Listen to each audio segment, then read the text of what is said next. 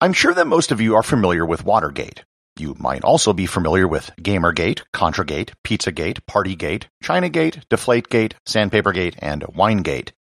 There are dozens and dozens more of these scandals which have all been named with the suffix gate. But why do scandals get affixed with gate in the English language? And where did the word originally come from? Learn more about scandals ending in gate and why this suffix came to denote a scandal on this episode of Everything Everywhere Daily.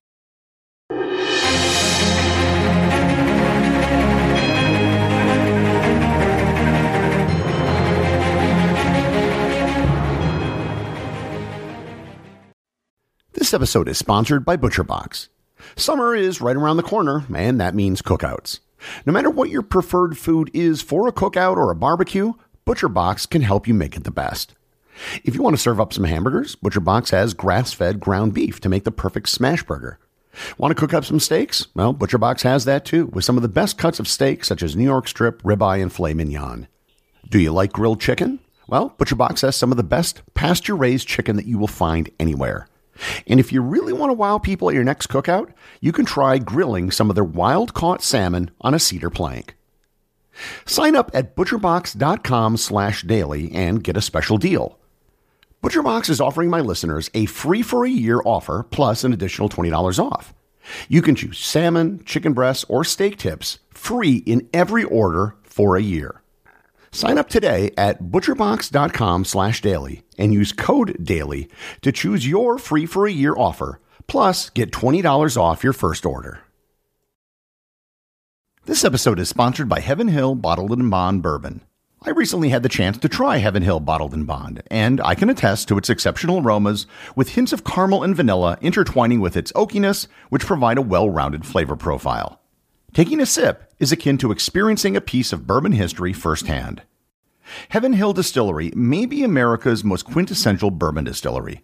Established in 1935 after the end of Prohibition, the distillery was established by the Shapira family and has remained a family owned distillery to this day.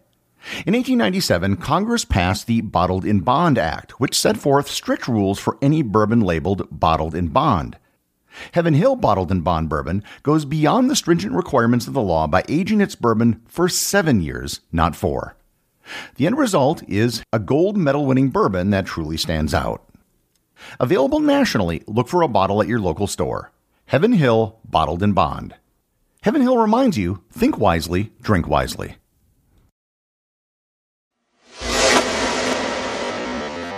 The path which led us from the use of the suffix gate to denote scandals, from the origin of the word Watergate, is a very long and circuitous one.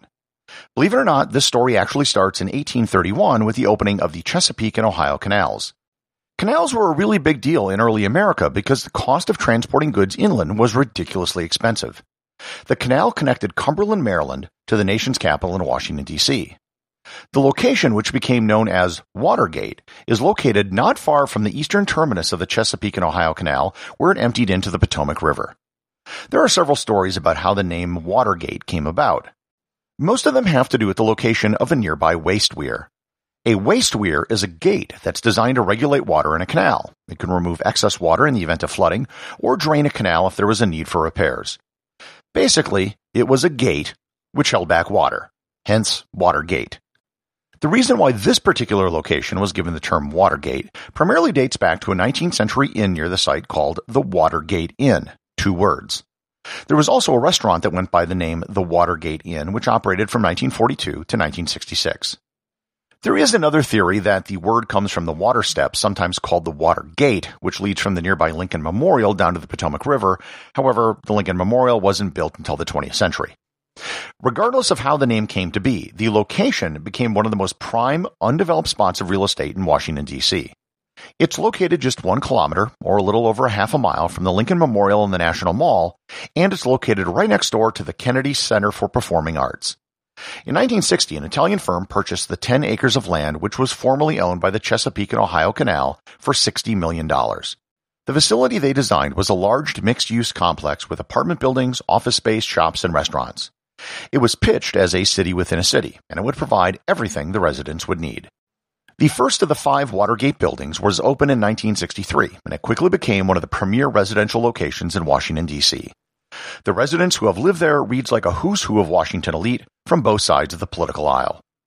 What is relevant to this story is that the Democratic National Committee had its offices on the sixth floor of the Watergate building in the early 1970s. The offices were broken into on June 17, 1972, by a group authorized by the President of the United States, Richard Nixon. The details of the Washington break in and the subsequent scandal surrounding it are beyond the scope of this episode. Suffice it to say, the scandal led to the only resignation of a U.S. president, and the entire affair became known as Watergate, named after the office building where the burglary occurred.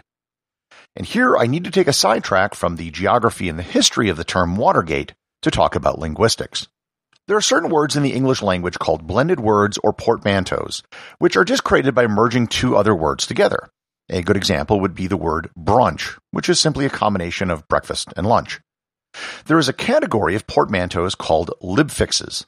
A libfix is, in and of itself, a portmanteau with the words liberated and affix. A libfix is any sort of suffix or prefix which can make a new word. For example, if I said I was going to host a podathon, You'd probably know what I was talking about, even if you've never heard that word before. Pod is clearly referencing podcasting. The suffix athon comes from the word marathon, and it's used for all sorts of things, including decathlon, walkathon, telethon, and even Toyotathon. It means anything that's extended for a period of time or lengthy. Likewise, cation from vacation has glommed onto words like staycation, workcation, and schoolcation.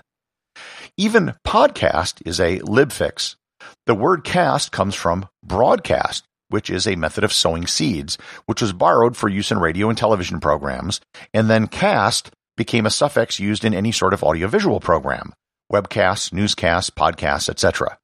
So, the use of the word gate as a suffix to indicate a scandal is an example of a linguistic libfix. How gate went from the Watergate scandal to general usage is a really interesting story. The first use of gate as a suffix to indicate a scandal beyond Watergate occurred pretty quickly after the Watergate break-in became public. In August of 1972, just two months after the break-in, according to the Oxford English Dictionary, National Lampoon used the gate suffix in a non-Watergate reference. The sentence in question said, quote, There have been persistent rumors in Russia of a vast scandal. Implicated in the Volga Gate are a group of liberal officials. End quote. Just a few months later, the Saturday Review published the following quote, Inevitably, the brouhaha of Bordeaux became known as Winegate. End quote. What really popularized the use of the gate suffix was the New York Times columnist William Safire. Safire was actually a member of the Nixon administration, who Nixon later targeted with wiretaps. He wrote a column for the New York Times about politics, but he also wrote another column for the Times called On Language, and he was widely considered to be one of the most foremost public authorities on the English language and grammar in the United States. Even when he wasn't writing about language and he was writing about politics, he was still considered an authority on the language. Once he started his column, he began to use the gate suffix frequently to describe various scandals and coined a whole host of gates. In 1974, he referred to Vietgate, which was the idea floated at the time of pardoning draft dodgers. He coined Billygate, which was a scandal regarding the brother of President Jimmy Carter regarding lobbying activities. He was the one who named Contragate, which is also known as the Iran Contra affair, which was the Reagan administration funneling money to Nicaraguan Contras. He named Iraqgate, which was the allegation that the George H.W. Bush administration helped build up the Iraqi military before the Iraq War. And he also named Nannygate, which dealt with accusations that nannies hired by the Clintons didn't pay their Social Security taxes. There were a whole bunch more gates that he named, including Korea Gate, Debate Gate, Briefings Gate, and Double Billing Gate. Safire was hardly the only one using Gate to name scandals, however. The video game industry had Gamergate. Ariana Grande was caught licking a donut, which sparked Donut Gate. Of course, there was also Deflategate, when the Hall of Fame cheating quarterback Tom Brady was caught letting the air out of balls when it was cold to make them easier to catch. The funny thing is, the use of the gate suffix has caught on outside of the United States. The Australia men's cricket team was subject to sandpaper gate when one of their players was caught scuffing a ball during a match. The UK has had Partygate, which dealt with parties at 10 Downing Street during the COVID lockdowns. And Canada even had Fartgate, which was when one member of parliament accused another of being unparliamentary for using the word fart during a speech. The really weird thing is that the gate suffix has even jumped into other languages. The term has been used in Argentina, Germany, South Korea, Greece, Hungary, and even China. In China, they've used the word men for scandals, which literally means gate. So, the next time you hear something in the news which has gate attached to some scandal or controversy, just remember that it all comes from a 50 year old political scandal named after an office building in Washington, D.C. that got its name from a water control barrier in the Chesapeake and Ohio Canal. Everything Everywhere Daily is an Airwave Media podcast. The associate producers are Thor Thompson and Peter Bennett. Today's review comes from listener Taryn Jokes over at Podcast Republic. They write, by far my favorite podcast. It fits perfectly to my daily walk to my neighborhood cafe. The topics are varied and engaging, and I learn something new every day. Thanks, Gary. Well, thank you, Taryn Jokes.